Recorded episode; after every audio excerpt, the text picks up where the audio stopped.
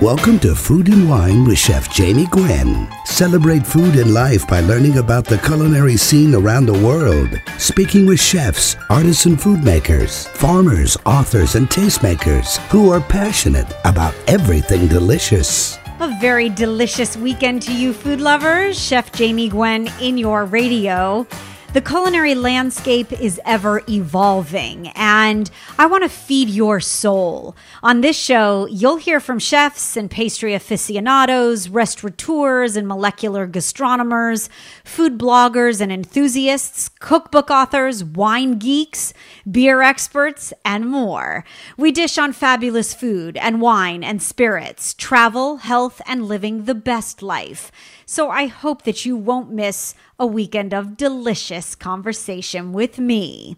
You can find me serving up seconds always at chefjamie.com. And if you missed a show or you'd like to master a topic, my podcasts are posted on iTunes under Food and Wine with Chef Jamie Gwen. And of course, my daily dish and lots of gastronomic inspiration can be found on Facebook, Twitter, and Instagram at Chef Jamie Gwen. So don't touch your dial because I am going to feed your soul this hour. Let's dish, shall we? I like to kick off the conversation every weekend with a tutorial of sorts to make you the best cook you know. And grilling season is no doubt here.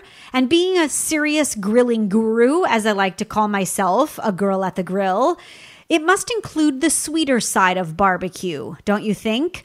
Now, grilling fruit is the quick, wonderful, easy way to add a really elevated addition to every grilled meal, either as an accompaniment to meat, like think pork tenderloin off the barbecue with grilled peaches, or as a delectable dessert, maybe brown sugar and bourbon glazed pineapple over Tahitian vanilla ice cream. See, now I've made myself hungry. So this conversation is all about the beauty of grilled fruit. Now, grilling, we know, causes the natural sugars in the fruit to caramelize, but you also create this new smoky concoction that sort of reminds you of how decadent fruit can be. Now, I have a couple of suggestions when it comes to my best chef's tips. I find that you always want to brush whatever fruit it is that you're grilling with a little bit of olive oil, or if you're going the sweet route, I like melted butter. Because the fat not only keeps the fruit from sticking to your grill grates, but it adds another element to the flavor profile. So for a sweet affair of gorgeous grilled desserts, let's experiment, shall we, with the season's best fruit on the grill. Now, mind you, when you're choosing fruit to grill, you want to go for ripe, but not soft or mushy, for really the ultimate texture. So grilled peaches, they're a classic, right? You simply have them, you brush them with olive oil if you're going savory, you grill them into their great grill marks and that smoky flavor is imparted. A little bit of char is important here. And then serve the grilled peaches, let's say, alongside chicken, or dice them into a salsa with pineapple and red onion. Now, for dessert, I like to brush the cut side of ripe grilled peaches or even nectarines with a little bit of melted butter. My secret here is salted butter because the salt brings out the sweet in the fruit. And then once they're brushed with the melted salted butter, I dip them in brown sugar and I grill them until they're bubbly and golden, cut side down always, and then I'll turn them over and let them warm through for another minute or so on the grill. You can actually grill just about any stone fruit, plums, apricots. You might consider adding vanilla paste or dried spices. By the way, I love vanilla paste so much more than even vanilla extract. It has the vanilla bean, the little speckles of vanilla throughout, and it's a neutral gel that the vanilla bean is suspended in. And vanilla paste just packs so much more of a punch when it comes to flavor than vanilla extract ever could. And you can find vanilla paste in most of your high-end grocery store shelves or gourmet markets today. You can always serve the grilled fruit with ice cream or whipped cream, or why not do even better and put a dollop of creme fraiche or mascarpone on top.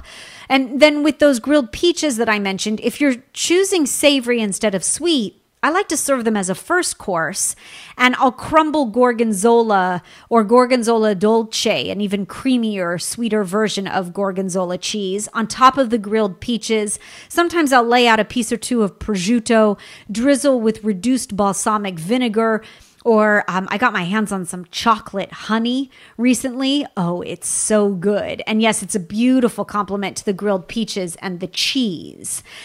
So you say you want more ideas? Oh, okay.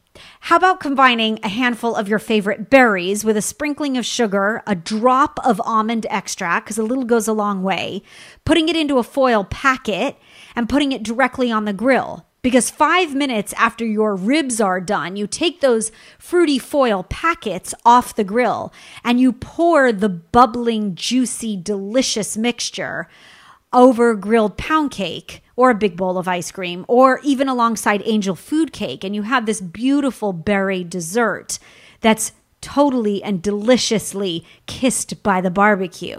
Now, if you're new to grilling fruit, pineapple is an excellent place to start. It has lots of surface area to get nice grill marks on it, and it never dries out, by the way. But the heat of the grill brings out the pineapple sweetness. So for starters, cut a ripe pineapple in half or in quarters the long way so that the core is still intact, and place it on your barbecue until the grill marks appear. Then if you season it with black pepper, let's say a squeeze of lime juice and a drizzle of honey, it pairs brilliantly with pork chops. For the sweet version, I slice my pineapple into circles or rings, and you can take the core out if you like, although I happen to like to munch on it. And the best way to take it out is with a pastry cutter, right? So, or you could also use the tip for a pastry bag, you know, when you go to make pretty decorations on top of a cake. The underside of the pastry bag, the piece that fits in, right? It makes a perfect circle, by the way, and it's great for a cutout. It's a pastry tip, to be exact. Now, I like to take, for the sweeter version of grilled pineapple, cinnamon sugar, dust my pineapple, grill it till it's caramelized, and then serve it alongside gelato. Or I've been known to puree it and make grilled pineapple ice cream. Oh, yes. You add the puree, or you could even just cut it into chunks, to your custard base, and you have grilled pineapple goodness in the form of ice cream. Or how about a grilled pineapple colada? Oh yes, that brings me to grilled cocktails. So I love to grill fruit, and then I blend it to make smoky, sensational cocktails, and I call it From the Grill to the Glass. So grilled pineapple becomes a grilled colada. That'll keep you cool this summer. Grilled peaches become a grilled Bellini. And grilled grapefruit with the grilled lime or two, just the juice after it's been grilled, becomes a grilled grapefruit mojito. Oh, yes. And in fact, stay tuned because I have a grilled cocktail recipe coming up just at the end of the hour. For the non-alcoholic variety, though, listen here. Have you ever made grilled lemonade? Oh, I love this recipe. So you take lemons and cut them in half, and you dip the cut side in granulated sugar, and then you grill the lemons until they're nicely browned and warm throughout, which, by the way, brings out their juice. Then you squeeze them into a bowl, preferably over a strainer, so that you cut out the pulp and any seeds that might fall.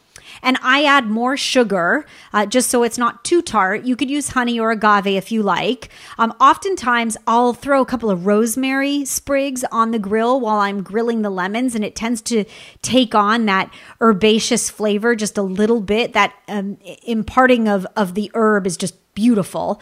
And then you add cold water and ice, and you essentially have what is grilled lemonade. Transfer it to a pitcher, put it out on your picnic table, and watch everybody delight in a new summertime treat. And finally, no matter the season, if you slice open a banana, but lengthwise, and you leave it in its peel, and you grill it with the open side down for a couple of minutes, you have a grilled banana in its peel. But flip it over and add some chopped good quality dark chocolate or even Nutella into the seam of the banana, or do brown sugar and cinnamon, or do mini marshmallows with graham cracker crumbs and chocolate chips, or do crumbled Nilla wafers with a drizzle of caramel, all into the seam of that grilled banana still in its peel but cut open to expose the contents. Then close the grill and leave it there for a few minutes so the chocolate melts or the Nutella warms. And you have a killer dessert that you will want some more of. Oh yes, I'm sorry, I had to go there, I had no choice. My best grilled fruit recipes, by the way, are at chefjamie.com for the taking, so please do check it out.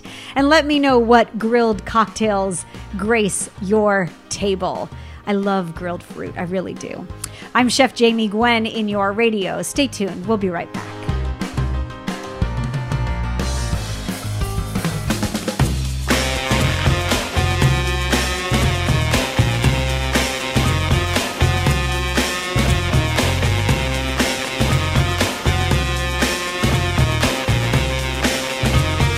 Welcome back, Chef Jamie Gwen in your radio. We're playing with fire today because grilling guru Steven Raichlen is here. A James Beard award-winning New York Times best-selling author who is also the host of multiple acclaimed PBS cooking shows that we love. Steven has shaped the country's fixation with live fire cooking, including his latest project called Project Smoke. Steven's 31st cookbook is available now, entitled Project Fire, cutting-edge techniques and sizzling recipes from the caveman porterhouse to salt slab brownie s'mores. Yum. And my longtime friend Steven Raichlen is here to dish, and I am very delighted. It's so nice to have you back. Hi, Steven. Hi, it's great to be back. Well, thank you. Okay, after 31 books, 7 TV series, 2 decades of barbecue university classes, 60 countries and 6 continents traveled. What is new? What new insight can you share about grilling, please? My goodness, there is so much new. There are new grills. There are new grilling techniques like cavemanning. There are new dishes. There are whole new meals that we never dreamt we could cook on the grill. For example, Project Fire opens with a chapter on grilled breakfast. Yes. I don't know about you, Jamie, but when I was coming of age and growing up, you never grilled breakfast. No, that's true. Nor did you grill dessert, but we have come a long way. I love this term cavemanning. Can you define it, please? Yeah, so cavemanning, you know, it's the world's oldest and most primal way of grilling.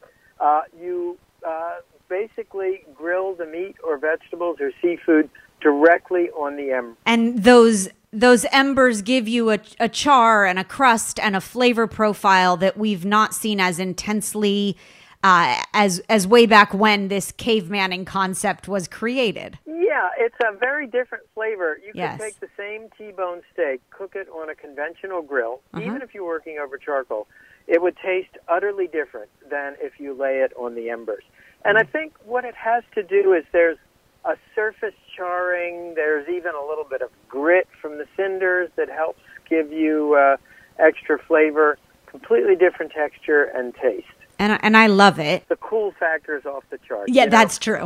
When people watch you take a $90 steak and lay it on the embers, directly on the coals, it's, you know, shock, dismay, anxiety, and then finally giving way to incredible satisfaction. Yeah, barbecue hero worship at that point, right? Exactly. The grilling world has always been a dichotomy to me, Steven. It's a mix of high tech and old school today more than ever. And there Absolutely. There are these digital genius tools. There's the old school pellet smoker. Do you use a mix of equipment to sort of converge the old and the new? Well, I write about a mix of equipment, and I certainly write about all the new digital tools, but I'm a pretty old school guy. And I would say that, you know, in terms of, I work with my hands, I work with my eyes, I love burning charcoal, I love burning wood. You're not going to find me sort of programming everything into my iPhone and setting it and forgetting it. Right. However, I'm also a pragmatist. And if this is what it takes to get readers and viewers grilling, you know, my goal is to get people grilling. So if that's what it takes, you know, I'm willing to go along with it. But me, I'm an old school smoke and fire guy. Yeah, and I like that about you. So let's talk old school for a minute, because I think wood chips might be considered somewhat old school today.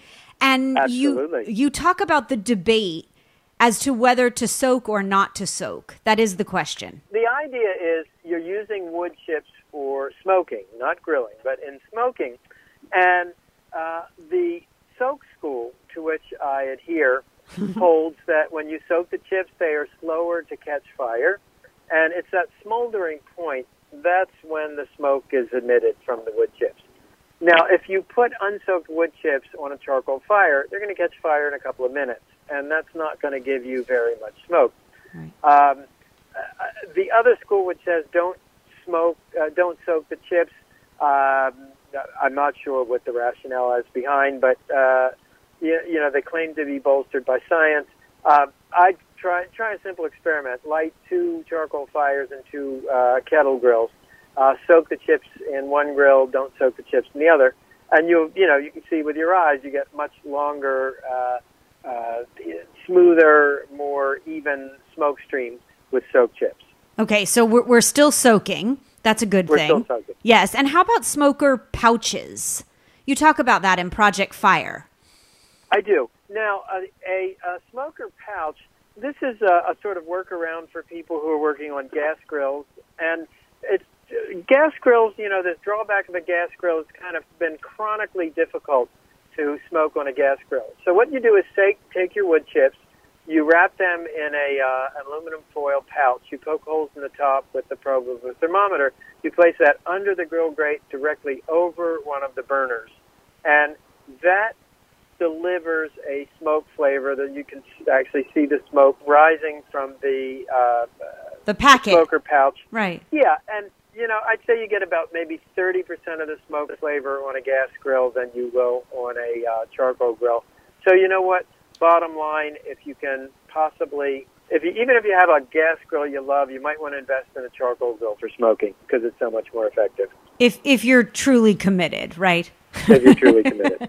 I'm planning my Steven Raichlen summer menu, and I want you to know it's starting with bacon grilled onion rings. Beautiful. Oh, my. And then your reverse seared tomahawk. And the tomahawk is all the rage. So if you would share some tips to grilling a tomahawk at home, I know many of us would appreciate it. Absolutely. So a tomahawk, first of all, is a rib steak where they've left the rib bone long. They haven't cut it off. So yeah, Flintstone steak. Your Flintstone's very dramatic looking. Yes. Especially if you get a thick one. Now, a thick one, you know, can weigh upwards of 1.5 pounds. It can be upwards of, you know, it can be 2 inches thick. So when you cook a steak like that, it's hard to direct grill it all the way through. So I recommend a method called reverse searing. Now, what is reverse searing? Reverse searing, you indirect grill the steak, with wood chips on the coals, so you're actually smoke roasting it at a low temperature, let's say about 250 degrees, for about 40 minutes to raise the internal temperature of the steak to about 100 to 105 degrees. And then you take the steak off, you rest it, you build up your fire, you put it back in a direct grill configuration, that is the meat directly over the blazing coals, and you sear the exteriors. Thank you again for more very genius grilling insight. And kudos to you, the 31st book from Steven Raichlen, Better Than Ever. I love having you on the show, Steven, and I hope to see you again soon. I know you're on the road, so thank you for taking the time. Thank you to talk. Well, thank you, and wishing all your listeners happy grilling. Project Fire is Steven Reichlen's newest cookbook release. It's a hunger-inducing collection of 100 innovative recipes for grilling everything, using the power of fire to unlock bold, irresistible flavors. And it is available, of course, on Amazon and in fine bookstores everywhere. Follow his new PBS series by the same name, entitled Project Fire, and follow Steven to see his daily barbecue excursions. Steven Raichlen, the grilling guru. There's more delicious conversation in your radio. Be right back.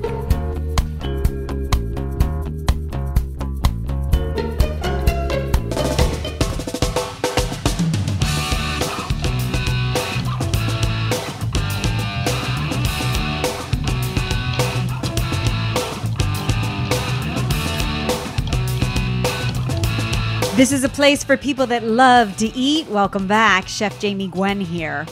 Want to have a campfire under the stars? Oh, yes. But let's elevate campout cuisine because Jen Stevenson and her co-writer Marnie Hanel have some stellar ideas. Their 2016 cookbook entitled Picnic won an IACP award, and the follow-up book just released called The Campout Cookbook is for, as they say, survivalists with standards. I like that.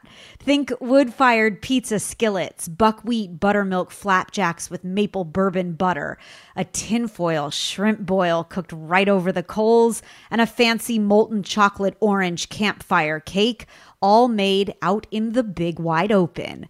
For first-time campers to nature lovers alike, whether you're camping and pitching a tent in your own backyard or in the wilderness, the Campout Cookbook is the new go-to guide for gourmet around the fire and under the stars. And Jen Stevenson is gathering us around the campfire to cook. I'm glad to have you back, Jen. Thank you. Yes. I'm so happy to be back. And congratulations. The book is really fabulous. I mean, I wanted to run to the kitchen, and I am not the first to pitch a tent, just so you know. Gotcha.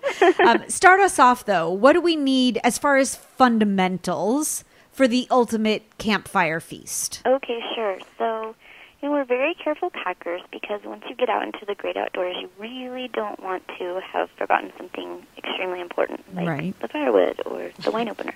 So we do have a what's in your backpack, the definitive packing list, and we kind of broke it down into your essentials. So that would be like your camp stove, your propane, things you just can't forget, your firewood.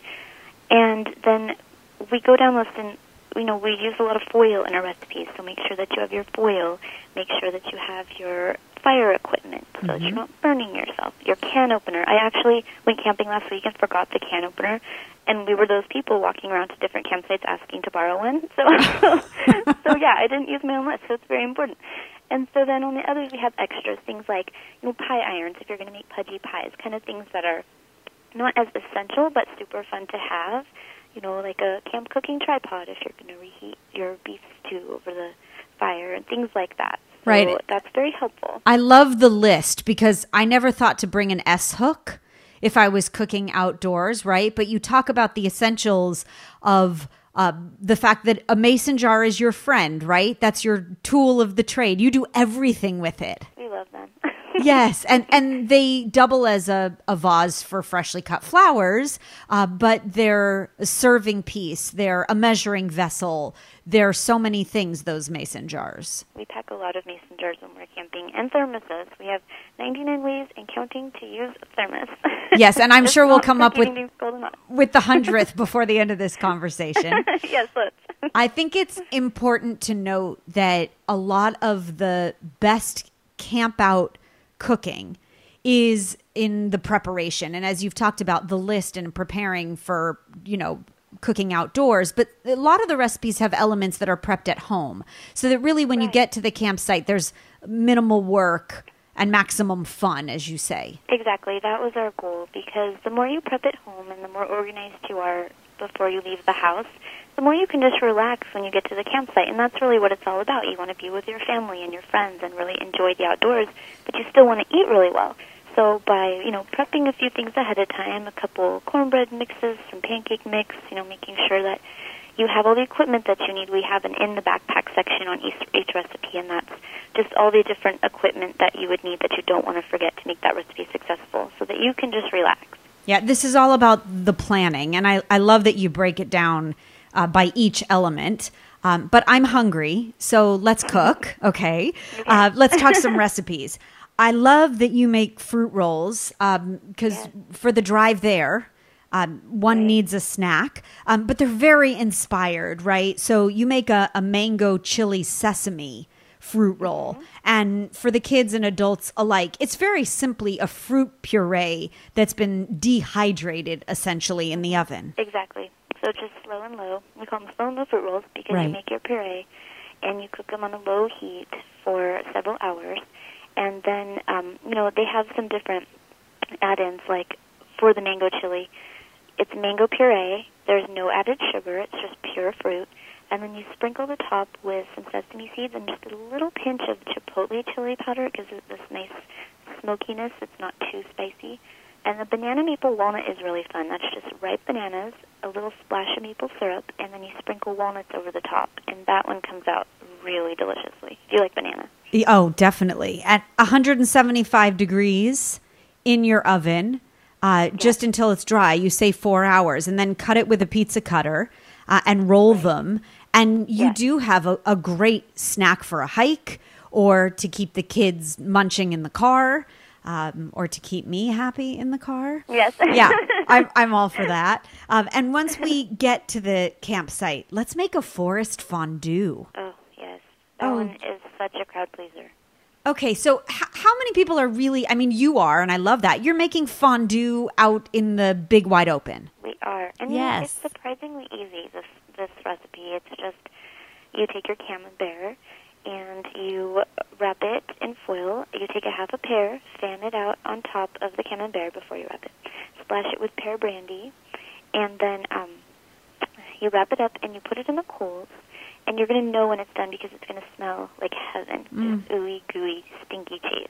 Yum. And you pull it out, you sprinkle some hazelnuts, garnish it with a little bit of rosemary, and then you have just a baguette, tear it into chunks, and then you just kind of dredge right out of the skillet. How much are you cooking in the coals?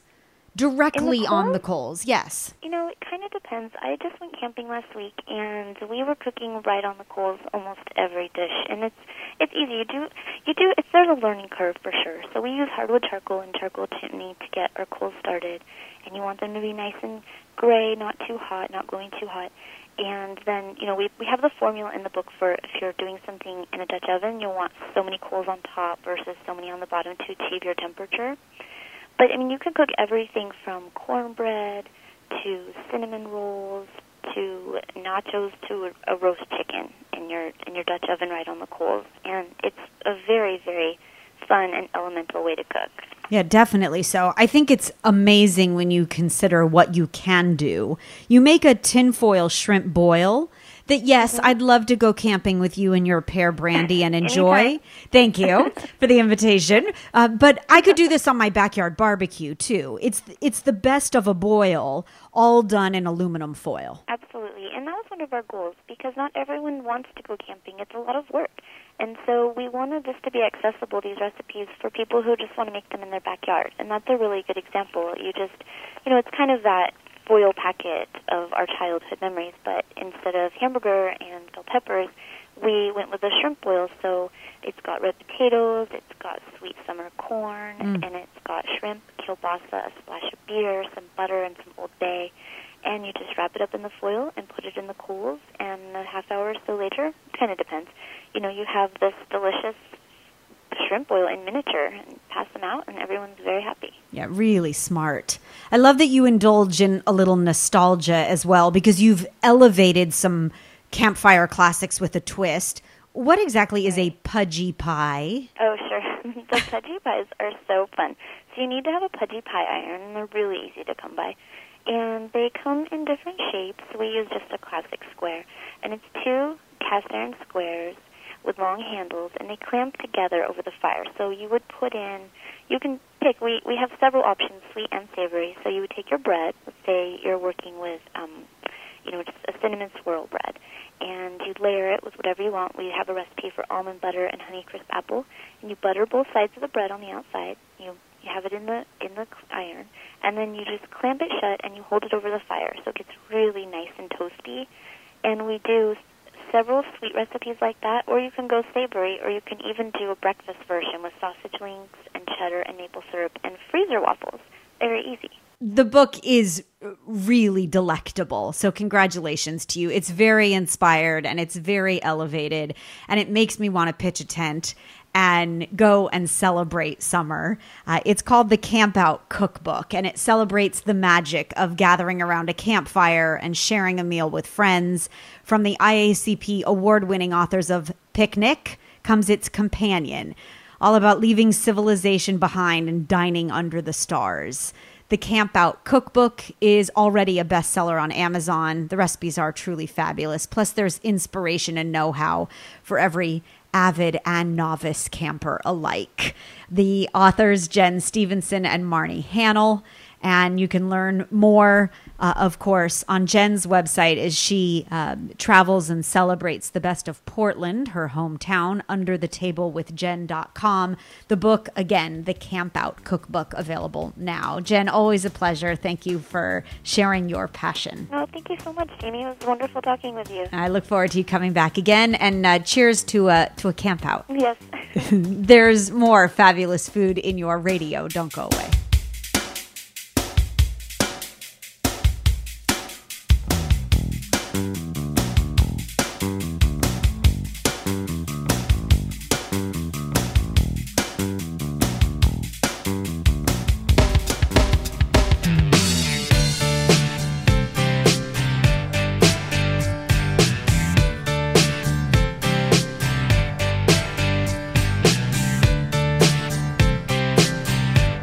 This is where you'll get your quick fix of culinary entertainment every weekend. Welcome back, Chef Jamie Gwen in your radio. In his debut cookbook, Joe Gurrera, a 40-year veteran of the seafood business and one of New York's most beloved fishmongers, is on a mission to teach the world to cook seafood. From the basics of sourcing to his best tips for poaching, grilling, frying, and sautéing fresh fish, Joe takes the intimidation out of it. And as the owner of Citarella, a group of popular Epicurean markets, which started with one of the original and most respected neighborhood seafood shops in New York, Joe supplies both home cooks and prestigious chefs all across the United States with their fresh fish offerings, selling 2 million pounds of seafood per year.